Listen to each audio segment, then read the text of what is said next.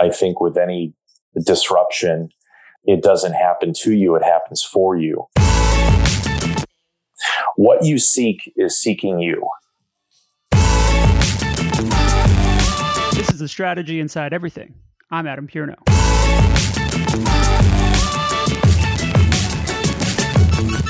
All right, welcome back to another episode of the Strategy Inside Everything. Uh, this is going to be a good one. We're going to have a very organic talk, and ironically, I think that's the topic that we're going to be discussing as well. Um, today's guest is the co-founder and managing partner at The Blake Project.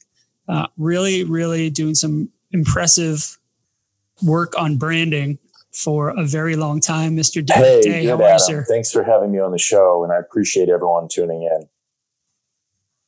in. I, I appreciate you making time. We have been uh, trading emails back and forth for a while on a on a couple of different topics. You were kind enough to uh, publish some writing on uh, your site, Branding Strategy Insider, and I, I was very grateful that you did that. Yeah, great, Adam. You've really brought a lot of value to the agency world, and um, so it was very clear that uh, we needed to add some of your thought pieces um, uh, to Branding Strategy Insider, um, a a collection of thought pieces that that we've been sharing um, from a lot of different marketers since two thousand six. Um, so, yeah, we, I will definitely link to that in the uh, in the show notes and elsewhere, because it's it's a resource I use a lot. Uh, it's in my R S S, and I, I read the articles as they come.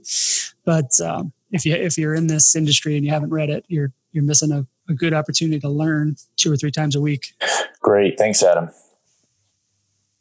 Hey, Derek, would you do me a favor before we get uh, up and running on our topic? Would you give people a little bit of your background and tell them who you are and what yes, you've done? Yes, happy to. So uh, my name's Derek Daye, uh, as Adam uh, introduced me. I'm the managing partner of The Blake Project, which is a strategic brand consultancy. And uh, just a little bit about the business, and then I'll, I'll talk a little bit about me. Um, so the four key areas of our expertise are brand research, Uh, brand strategy, um, which includes uh, some of the usual suspects like um, positioning, architecture. Um, we even get into a strategic side of story, um, and then also help folks think through complex marketing challenges. And then the other two pillars of our business are uh, centered around brand growth and brand education. Um, and I, I just want to just share this this point of difference in in our business as a consultancy. It's it's actually in uh, the education component. Um, we really believe in preparing our clients for the journey ahead. Uh, and so we infuse this brand education in everything we do, which uh, actually is very unconsultant-like uh, because consult- yeah, consultancies, as you know, they're they're often preparing their clients for dependency. And we've gone the other way and said, how can, you know, uh, maybe if we make folks folks better stewards of their brands, um, they'll get better results, and we'll go on to have longer, more productive relationships. And that's exactly what's happened. Um, so me, myself, uh, my, my background, I was a broadcast journalist uh, for several years, and um, covering uh, stories around the world, and, and uh, on radio and then television. And then um, I made my way to the ad agency world, where I worked at a few different respected ad agencies, um, including Saatchi and Saatchi, uh, where I worked in strategy until um, uh, I founded this company in two thousand three. It has been rewarding, challenging, and I've been really fortunate um, to work with many of the world's leading brands, uh, but also with many of the world's Uh, leading thought leaders. And uh, uh, an early mentor of mine is, is someone that I that I hope a lot of people know, and that's Jack Trout. Uh, you know, he coined the, mm. the the term. I know you you know this, Adam. He coined the term um, positioning back in nineteen sixty-nine. And him and his uh, partner Al Rees, uh, they went on to really champion this concept, brand positioning, and owning this unique value in someone's mind. Um, Uh, throughout the seventies and, and well beyond. And uh, when I started this company back in two thousand three, I met um, Jack Trout, and um, uh, and he contributed one hundred nine thought pieces to Branding Strategy Insider um, over our time together. Uh, um, obviously, one of the legends in in building brands, and uh, you know, so that's really cool. Uh, he he had a big influence uh, on my career. It definitely is, yeah. I mean, it, the the idea of being a lifelong learner is getting better at everything you're doing and and understanding it more deeply and growing your brain at all times. Valuable. Yeah, I uh, I really uh, t- to this day is, is also you got to be really careful that even if even as you get um, you know further on in your career, you've got to stay humble. There are always new things to learn, and these ideas uh, are often even coming from uh, folks much younger than you that are you know you know so you shouldn't be discounting anybody based on their age. Um, No, or any, or any other exactly, factor. Exactly. Um, I think part of being a great marketer is being a great listener. In the context of our, our topic today, which is really about flexibility of brands, uh, just before we started rolling, you said, you know, brands aren't finished, uh, which really I circled. I wrote, I wrote a note and I circled it and I put an asterisk next to it. How do you, well, let's, let's start at the, at the beginning. You know, you um, do a lot of work with uh, really deep brand measurement. What I'd like to know is take me through the foundational measurements that you, uh, you know, will typically recommend. And then I want to discuss how are you setting those things up to measure growth and change over time? You know, and watch the thing fly and be free out in the world. Mm. Yeah. So lots to unpack there, Adam. I, I, I want to um, answer that with this caveat that I'm not a researcher.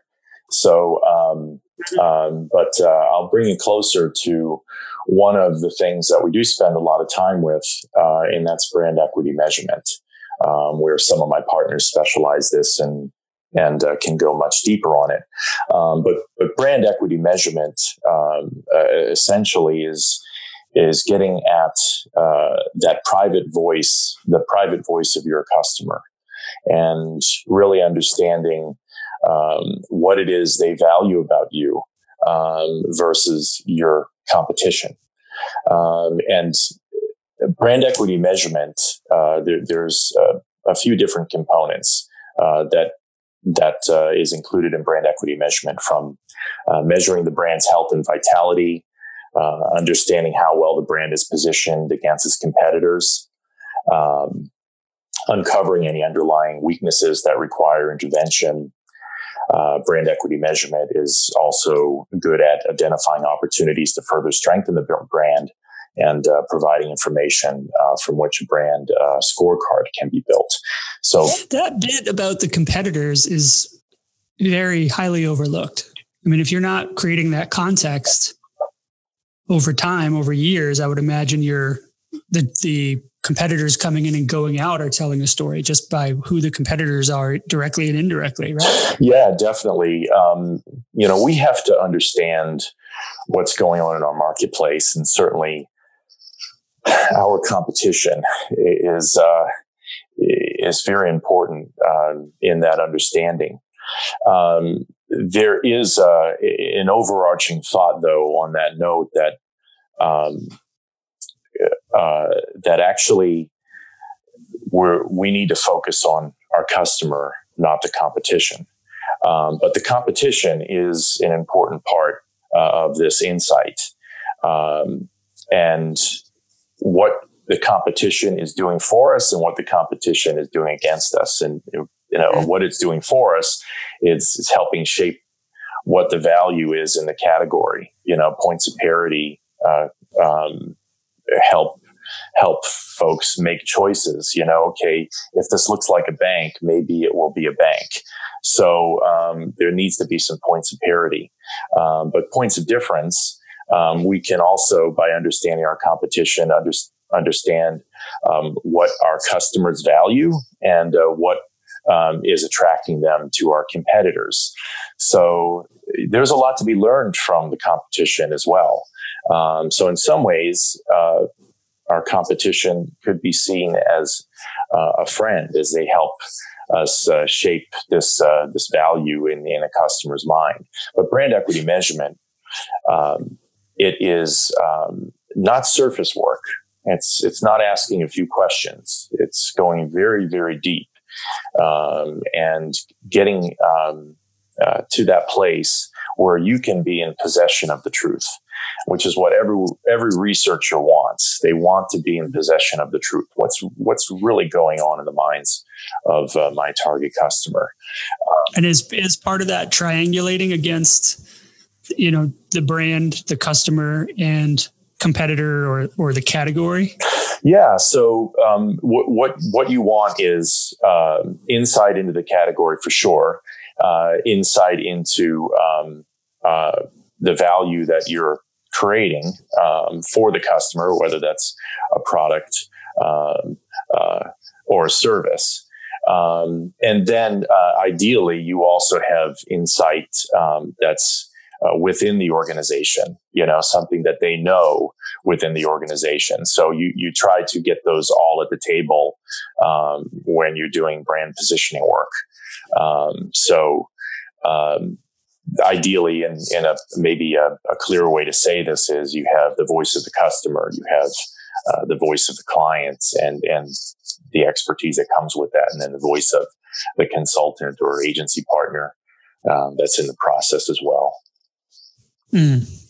Yeah. And are you typically working with an agency, you know, uh, an agency partner via outside of The Blake Project, or are there usually multiple agencies involved? Yeah, I'm glad you asked that because um, as brand consultants, we're often working with clients that already have agencies of record. And uh, so we we have a process um, where we invite the agencies into our process. We're all trying to reach the same goals um, that our client has. And, um, uh, and so we We welcome the agencies in. Now, ultimately, uh, the client decides um, whether they want the agency uh, in the yeah, in the strategic work that we do. Um, but uh, nine times out of ten, we recommend that they're they're in the room with us. Uh, How can they do their job if they're not in the room?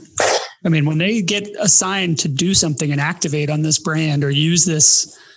Uh, use the brand equity measurement and, and figure out where to go. How can they do that if they're not participating? I, that blows my mind. Yeah, Adam, uh, they really can't.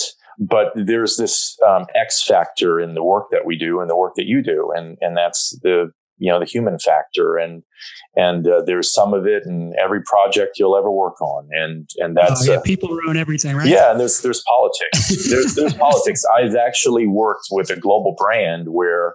Um, you know, just to tell a little bit of a war story where uh, for some reason at this brand, the H R person held way more power than anyone else other, outside of the C E O.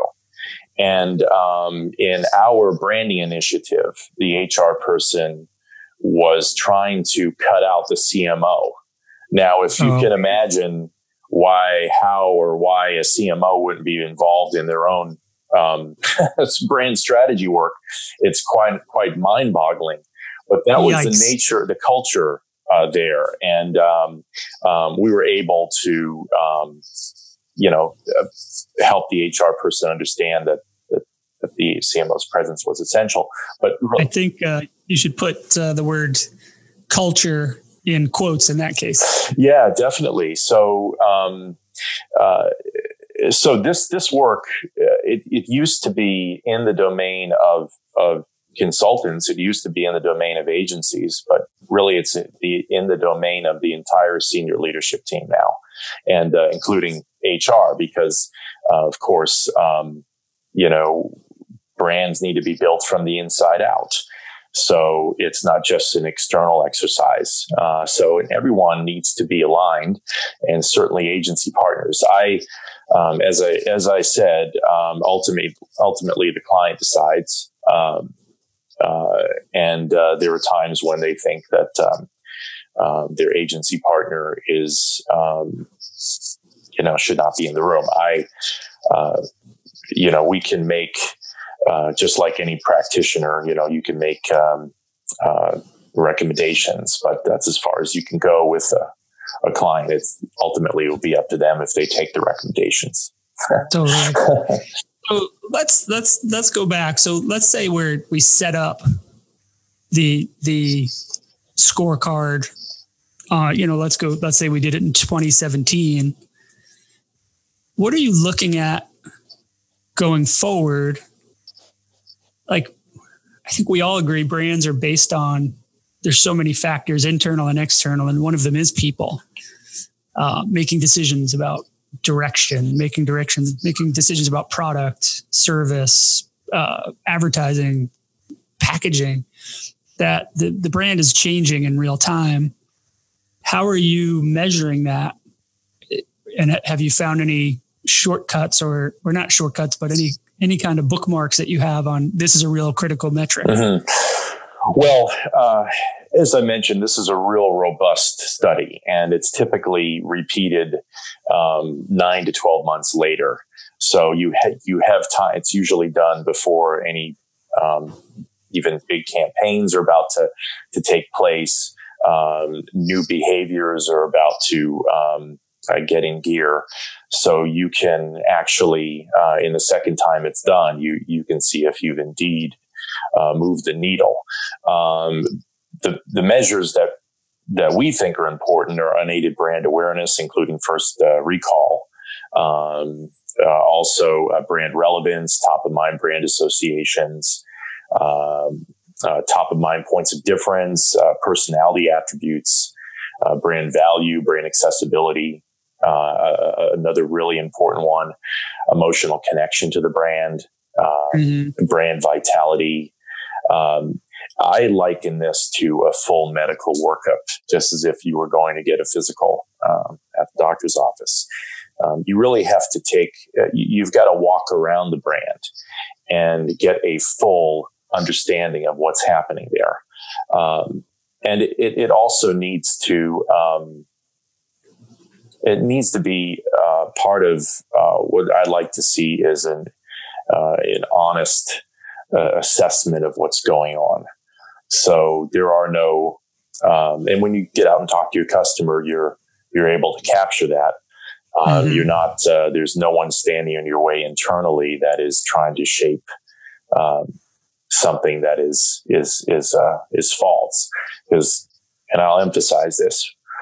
Uh, to, to really get to the outcomes we all want, we need to be in possession of the truth. Yeah. yeah. How do how do you how do you define brand? Well, as we all know, there's many accepted definitions of a brand. I think I've counted up to fifteen, and and probably one of the most um, popular ones is that a brand is a promise. Um, My uh, favorite definition is a brand is the sum of all experiences a customer has with you. Um, so it's a totality of everything coming together, um, you know, and, and, and looking at it through that lens, I think you understand um, the importance of having everyone involved and all of these, all of these pieces coming together and moving in the same direction. Well, yeah, because by that definition, it can never be finished if if we're doing our job and continuing to engage with our customer. They'll have more experiences. They'll they'll come at it from different ways. They'll they'll learn more. They'll see another competitor. So it's always going to be changing. It's always going to be changing, and and uh, and, and brands are always fluid. You know, they they have to be, and I think that's. Um, um, one of the things that's harder for some organizations versus others. You've got to have a culture that's, um, that's, that sees it that way and that's moving. Um, uh, nothing is staying the same. Um, and that's, um, kind of the paradox of, of, of, of branding is, is you have to change to stay consistent. I love it. When, when you measure, you said, uh, the emotional connection of customers to the brand. How are you measuring that, or or how do you think about that, even if it's not specific to measurement? Yeah, so, you know, that's, I think, one of the most important things uh, important opportunities uh, for brands today is to really get an understanding of what that emotional um, connection is.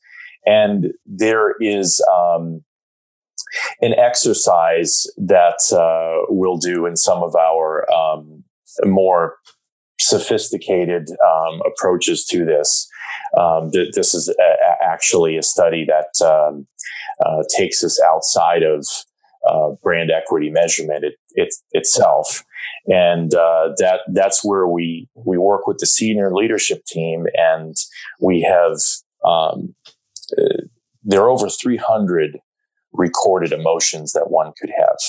And we put these um, uh, on uh, cards, three by five cards, um, all, all of these emotions. And we put them on a table inside the um, uh, the workshop room. And we ask senior, we ask senior leadership uh, questions around what they want their customers to feel about certain things. Uh, and then we go and ask them uh, to pick certain cards that describe the emotions they want people to feel. Is what we're trying to get people to um, in that work is, if you could make your customer feel one thing about you, what would it be? Or one thing about the certain things that we're talking about. Um, and it's, it's, it's interesting that we're in a business um, where uh, the leading brands have the strongest emotional connections. And we know that one hundred percent of all purchase decisions are driven by emotion. Um, it's, it's interesting to me that there is not more focus on what do we want other our customers to feel. Totally. You know, that, that seems to be a real missing thing. There's a, a missing piece, and I don't, I don't want to get off uh, track, but here, here's, here's another. Oh, let's, let's get off track. yeah, there, there's another missing, uh, m- missing piece out there. Uh, and that is around memory. What do we want our customers to remember about us? Um, let's, let's dig into this. Yeah. Because this is something I, I don't, I'm so skeptical of brand emotion and brand, you know, memory structures, but what do, how do you guide clients to think about that? About what do we want? What do we want a customer or a prospect to remember about the brand? Well, um, this gets into um, the work of um, uh, behavioral scientists, where where they're looking at things. Um, uh, I think from a, a, a little bit uh, different. Um, Uh, aspect than marketers, but but it's uh, it's certainly it's certainly getting into our domain now. Um, uh, one example here is uh, I don't know if you're familiar with the the peak end rule.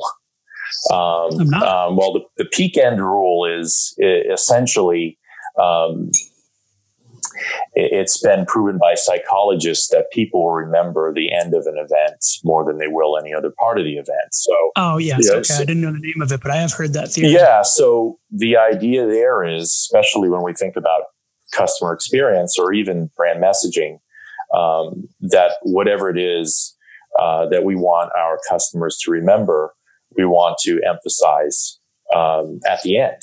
Uh, we want to have our big punch at the end. Um, and uh, I, it, it surprises me that um, we don't think about how we want people to remember us more, um, uh, more in the work that we do. Even if uh, statistically, and and I just just I'll use a presentation as an example. Statistically, ninety percent of all presentations are going to be forgotten. This includes even the uh, workshop setups that we do where there's educational components in the workshop. So knowing that ninety percent of the information will be forgotten, what we do is we identify the most important ten percent, and then we reinforce that through the presentation. Mm-hmm. Um, that's, that's, what we should all be thinking about. What's the most important ten percent of what we're communicating? That's what we need to reinforce. Um, and of course, to do that, you've got to really drill down and, and, uh, and understand, um, you know, what your customer's looking for, what's, what's most important to them. Um, uh, and then decide on what is the most important message, um, that needs to be communicated to them. Uh, and then stay committed to that message. Um, a, an obvious example would probably be Nike's Just Do It. So uh, that campaign is over thirty years old now. Uh, one of my partners was one of three people at the center of that campaign.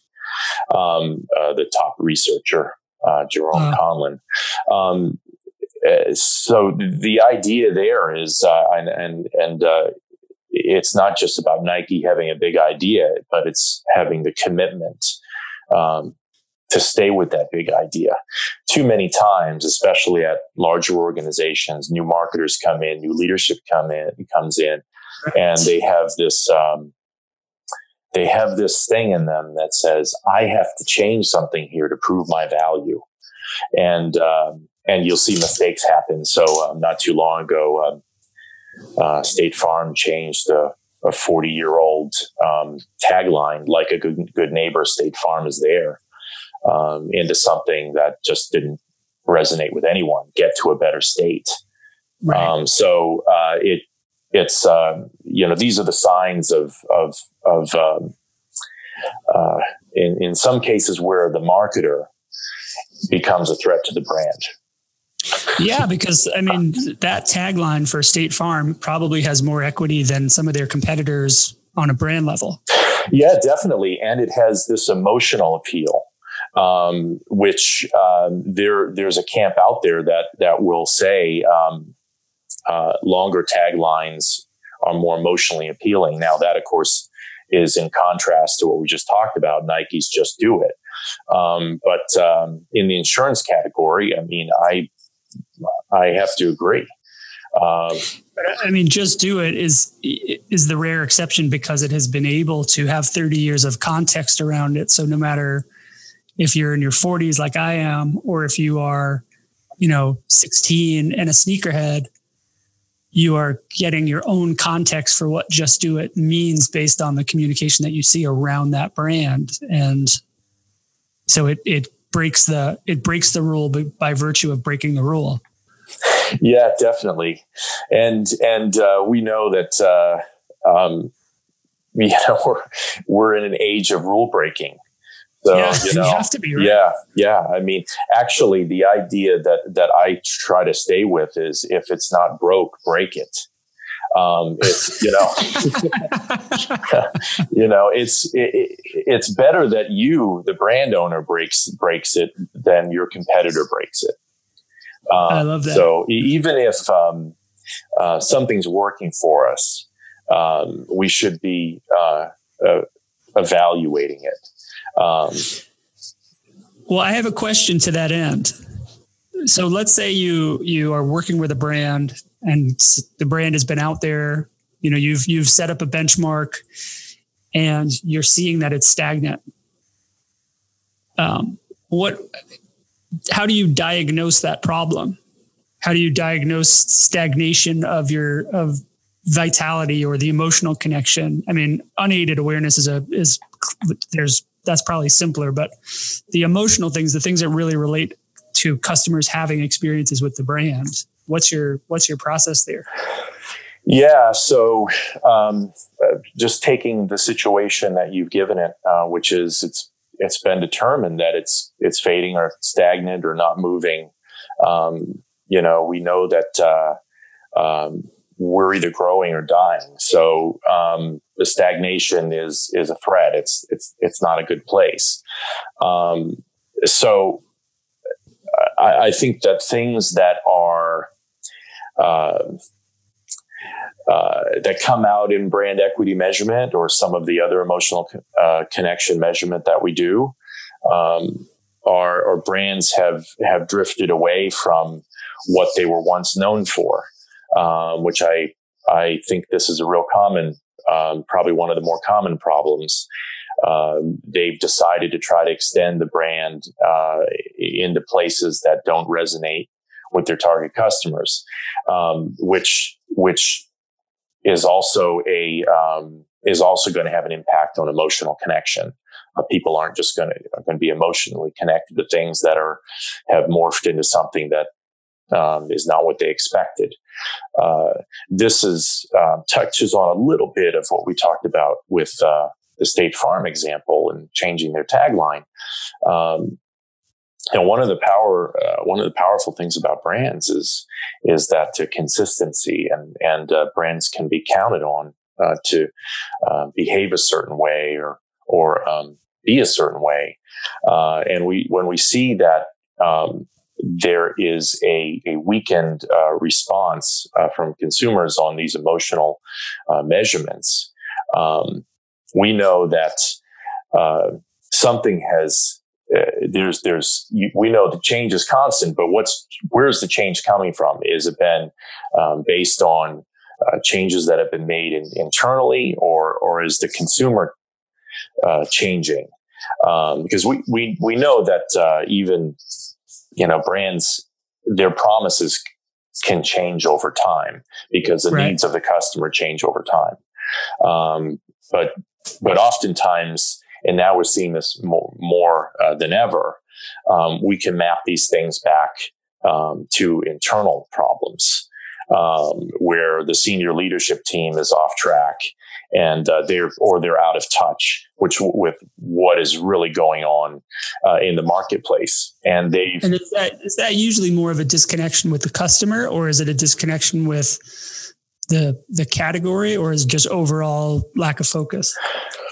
Mm, I think it's a combination there. Um, I I think the the lack of focus is is for the for all that has been said about the importance of focus in business and.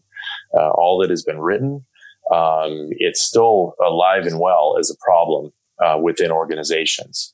Um, and uh, this is a breakdown of senior leadership teams not talking to each other, not working together as closely, um, making decisions in bubbles. Um, mm-hmm. There's a lot of things, and it, it ties back.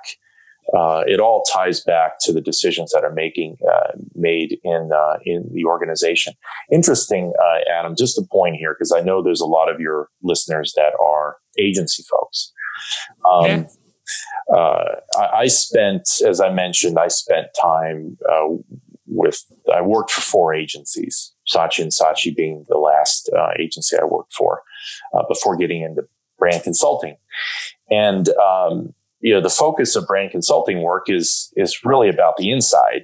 And a lot of my time in the agency world, it was about what's going on in the outside. Um, so it, it was a new, you know, there was a lot of kind of a new new perspective. My perspective was shaped in in, in this work. Uh, and what I've found is that a lot of those those things that just aren't going right for a brand, um, There, the external forces aren't as um, they're there, but um, we're seeing. I've seen so many times when it was the leadership that was taking the business in the wrong direction, where they weren't reading uh, the signs, uh, or, the, or the people factor was was getting in the way, where um, decisions were ego driven rather than research driven, right, or insight driven, um, and. It, it all comes back to the people, the caliber of the people that are working for us and with us um, are so critical um, to the ultimate um, judgments that are made and the decisions um, that result.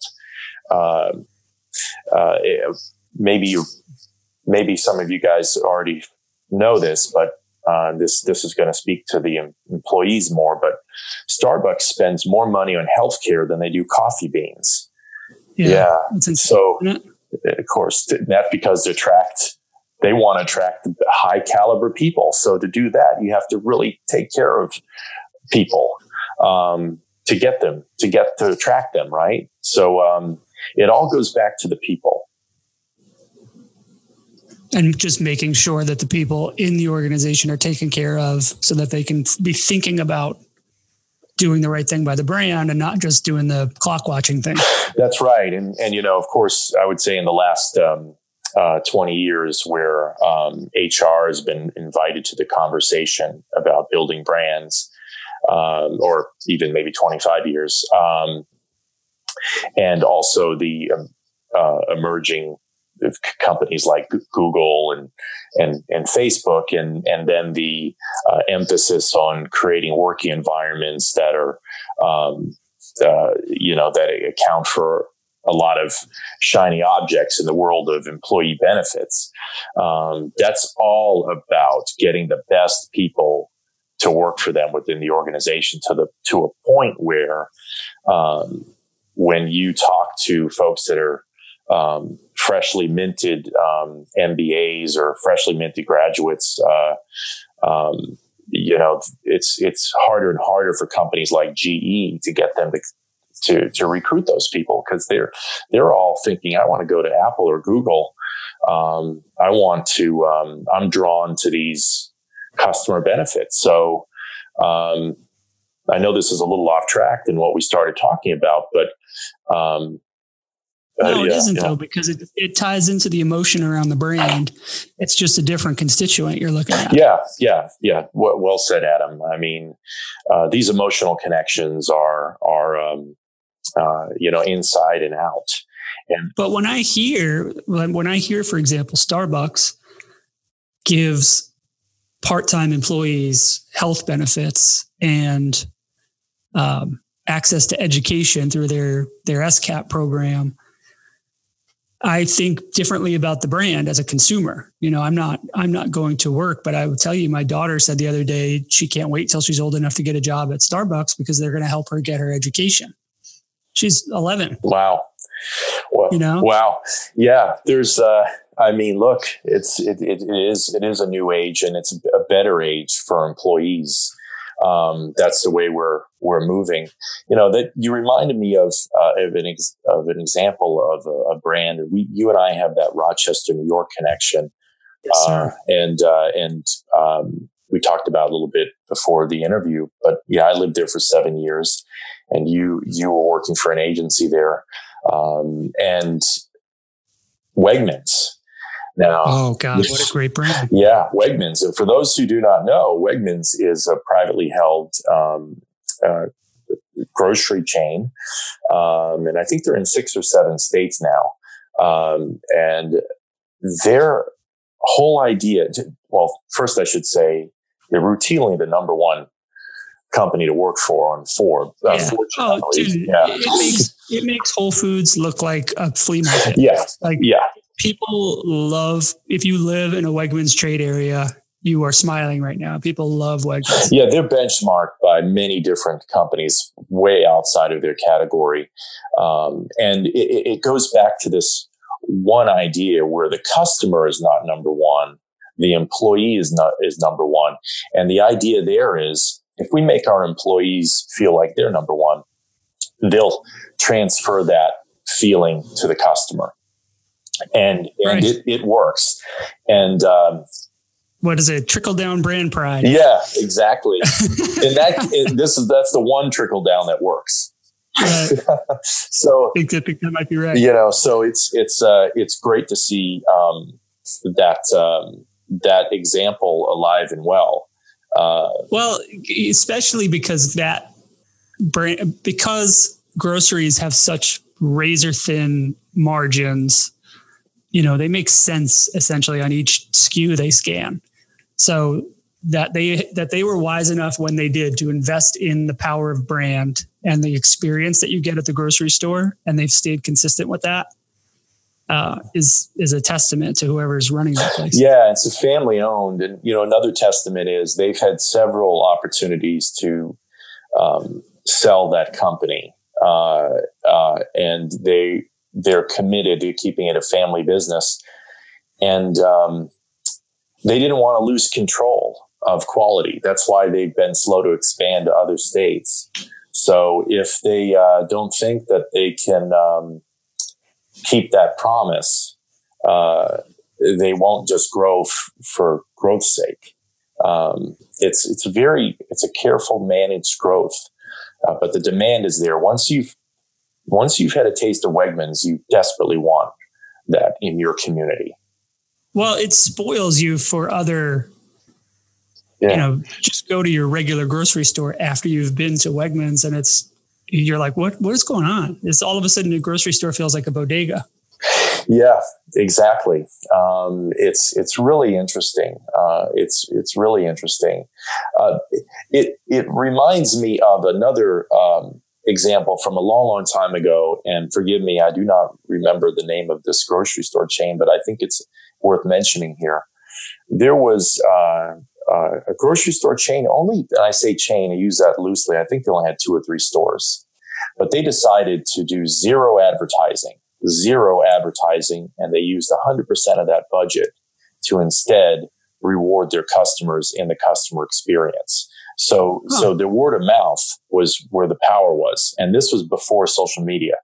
So, where this would manifest is on on uh, Thanksgiving, they would give out turkeys to their customers, um, things like that. That they they uh, they really became um, uh, something by doing the opposite of their competitors, uh, and and really understanding that we're going to be we're going to create something special for a small group of people that really understand what we're all about and really appreciate that and share uh, values with us. Uh, and do you think that is more powerful than advertising? I think in that case it is. I think there's, as we all know, there's lots of ways to win. It depends on what you want as a business owner. Um, there are plenty of successful business owners, and I'll, I'll go back to Wegmans. Um, that, that family is, um, you know, w- wealth beyond, you know, a, what a lot of people will attain. And they're comfortable with that, um, with how they've grown. And, uh, and they don't believe that they have to be nationwide, um, to have a, a feel a sense of accomplishment. You'll see the same thing. And I'm in Los Angeles. You'll see the same thing out here with uh, In-N-Out Burger. Um, right. They could easily um, uh, take this thing nationwide and and completely take on the other chains, because they they um, out here uh, there's a cult following. There there is there are no fast food hamburger chains that are even in the conversation, um, and uh, no one dares to open up a um, a Wendy's or a Burger King next to an In-N-Out, because they they just will not get any business. So. No, and she said the uh, the the new C E O, who's been there, I think, two years, mm-hmm. uh, said she's she's not considering an expansion. She's not interested in it. Just wants to keep fine tuning and getting it right where they are. Yeah, and uh, so I, I, you know, back to your question, Adam. Um, there are ways to win, and I and I think for, um, I think there are ways to win where advertising is not part of the game plan, um, and rather it's it's customer experience, um, and that's okay. Um, we're uh, in the in the world of business. You know, you're trying to mean something to a target customer, and you're trying to create value for them, um, and uh, in turn, you're trying to uh, build a successful business. So, um, why not? Uh, if, if that's uh, going to get you to where you want to go, um, and uh, and advertising, as we all know, um, the world has enough advertising right now. So, I actually would would also explore ways where um, you can um, focus on building brand advocates. Uh, because um, the more of those you have, the less you need to spend on advertising. Yeah, yeah, that's that's for sure. You just get one person to nudge the next person in line and get them moving over to your your brand. Yeah, yeah, and uh, you, you know, Adam, there's there's a, there's a quote uh, that I, I think would be good to share here, and that's uh, by a Persian ancient Persian philosopher, um, uh, Rumi. Or some folks have probably read read some of his um, uh, poetry. But um, what you seek is seeking you, and I really mm. believe this uh, in in the in the context of brand. Um, you have customers out there that are looking for a particular uh, type of value that you create. They're looking for that, and you've created this value because it's part of who you are. And oftentimes it's just this layer of awareness that is keeping you two apart. And that, of course, yep. is where the power of advertising does come in and is important. Um, but adv- advocates, as I said, can can be the messenger. But if you think through that lens that what you seek is seeking you, it kind of makes you think about, well, who do you want to be that's your the whole, target that's customer? The whole if you can't decide on that, you, you don't know how to shape anything else. That's where all the decisions flow from. That's right. And, you know, I, I, just just a, a note on our own business here. Um, uh, even a brand consultant can think about this and say, well, who do I want to work with? Well, it's those that appreciate um, our value. The brands that may be out there on an assignment to just check a box and um, a C M O that's just got to go through this process because um, that's in their job description, and, and yet they they um, may or may not um, uh, uh, activate the work that we've done. Um, we don't want to work with those folks. Right. You want people that are passionate about it for sure. Yes, exactly. You know, we want to see it come to life. You know, yeah, so you want to be fulfilled in the work you're doing. And so to do that, you need people that are on the other side of the table that are seeking the same type of fulfillment. Yeah. Yeah. And I, I do feel bad for a lot of client side marketers that, that are, um, you know, on the job for less, you know, two years or less. And they're just constantly in, in this race. Uh, they're not, they don't have an opportunity to slow down and, and actually, um, you know, think about things, and they, they're, they're on the clock. So, yeah, uh, I've seen that you know, many, many times. Yeah. So I, th- I think it's, um, you know, we, we're, we're, we're fortunate. We're able to find folks that, um, are actually trying to create value in the world, and they want to do things the right way. Um, those are the folks that are out there seeking us, and we're seeking them. Yeah. I mean, what you seek is seeking you. Yes. I think that's a perfect place to leave it. Yeah. Great, Adam. Well, again, thank you for um, inviting me. And are you kidding me? Thank you for making time. This is, this is fantastic. Well, great. Anytime, Adam. Thanks. I really appreciate it. Where can people find you online, Derek? Well, there's a couple places. Um, there's branding strategy insider dot com. Uh, and then also uh, the blake project dot com. And of course, you can easily find me at Derek Daye on Twitter or LinkedIn and uh, or Facebook. Um, I, I would be um, very happy to to connect with you there. Daye with an E. Yes, Daye with an E. Well, we'll link to all those places for sure. But thanks again. I, I really uh, enjoyed this talk. Same, same with me, Adam. Thank you. Your feedback means everything. Send us a tweet at A Pierno or at strategy underscore inside. Leave us a review on iTunes or whatever platform you're listening to. And please, please, please share this podcast with your friends. Let people know you like it, and send people you want to be guests our way. We would love to hear more.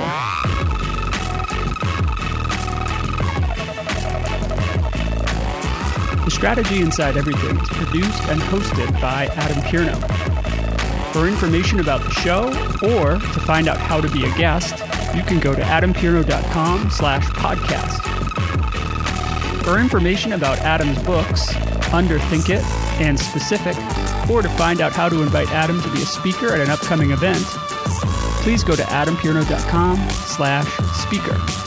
Thanks for listening.